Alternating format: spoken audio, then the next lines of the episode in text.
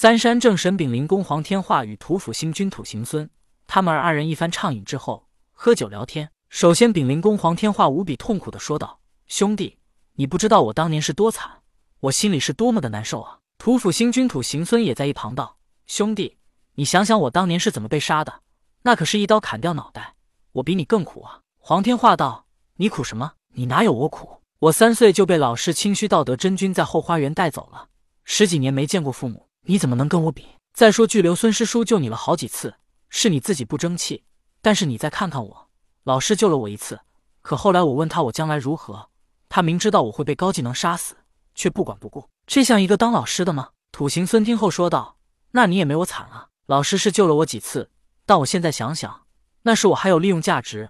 后来张奎杀我的时候，我老师巨留孙可就在猛兽崖旁边看着我被杀呀！”呜，黄天化和土行孙感觉这不是在聊天，这是在比惨啊！就在此时，有黄金力士来通报，太岁神君殷郊来拜访。黄天化听后说道：“什么太岁神君，让他进来，我看看。”殷郊来到府内，看到黄天化和土行孙的模样，恰好在进来的时候，好像也听到他们两个在比惨。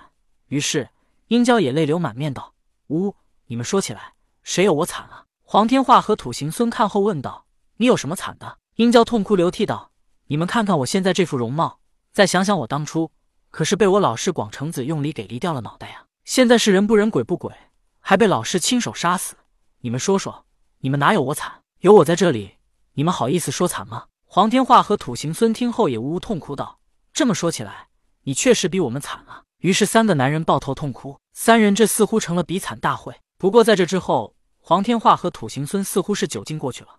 他们对殷郊道：“也是啊，照你这么说，我们心里确实舒服多了。这人啊，最怕比较。本来黄天化和土行孙觉得自己老是对不起自己。”可是再看看殷郊被改造成了这副模样，再加上还被广成子亲手杀死，他们心里突然就觉得舒服多了。但是看到他们心里舒服，殷郊心里就不爽了。本来只是想以自身来劝慰他们一番，但结果自己却成了笑柄，成为了他们心里舒坦的踏脚石。不过殷郊此来本来也没安什么好心，所以他故作伤心的抹了眼泪之后道：“二位兄弟，你说我们这么悲惨，那我们是不是要做些什么让咱们老师感觉到愧对我们呢？”此时，黄天化和土行孙心里已经舒坦了一些，所以他们异口同声的说道：“太岁神君，我看我们就算了，我们哪有你惨？再说，我们也都是自己不小心才造成了这种结果。”黄天化的死亡，清虚道德真君确实早就算到了，但是黄天化本来便是一个比较桀骜的人，他自己不小心才导致被高技能杀死的结局，只是因为清虚道德真君早就知道他要被杀死，却不救他。既然如此，当时他被魔家四将杀死的时候。为何要救他呢？很显然，在黄天化看来，纵然自己被高技能杀死，清虚道德真君也是能救自己的，只是因为利益关系，他不想救，所以他才觉得恼怒。再加上清虚道德真君三岁就把他带上山，让他与父母分离，所以他才怨恨。但因为跟殷郊对比，当初他要被纣王杀死，后来又被自己老师杀死，这些都是亲人，所以黄天化心里舒坦了，心里的不平就淡了一些。土行孙也是一样，巨留孙救他几次。还想办法让他娶妻邓婵玉，他本来是该感激的，但最后巨留孙也因为利益关系抛弃了他，他心里不舒服。但跟殷郊一对比，突然觉得自己也没那么恨了。但是殷郊可不能让他们不恨，他来的目的便是想要利用他们，所以他又接着说道：“你们的心思我明白，但是你们想过没有，为何就我们几人因为利益关系而死了？那杨戬、金吒、木吒、哪吒、维护、雷震子他们几人怎么就好好的？”黄天化说道。兄弟，他们几人的后台你还不清楚吗？杨戬是玉帝外甥，李靖他们李家与大老爷关系匪浅。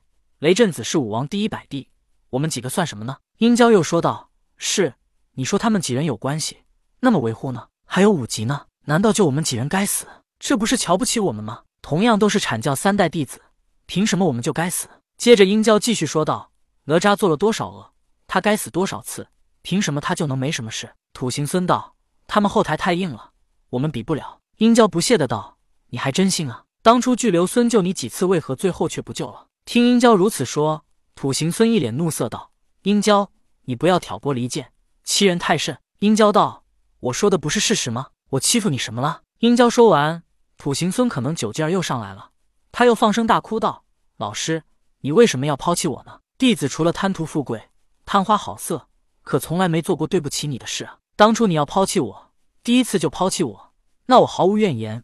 可你却救了我几次之后，才眼睁睁看着我被杀，你让弟子怎么想呢？殷郊看到土行孙的心理防线似乎被打破了，他又对黄天化说道：“想你三岁便被迫与父母分离，最后连你母亲被纣王逼死，最后一面你都没能见着。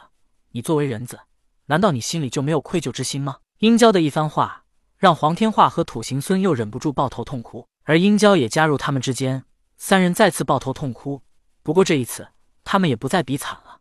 而是心里均是隐隐有些不甘，但其实反过来想想，这就好像是生米恩斗米仇一般，老师救了一次，难不成每次都要救吗？可是黄天化和土行孙他们是当事人，而他们也确实感觉到老师是因为利益才不救他们，因为利益不讲感情，所以他们才会觉得伤心。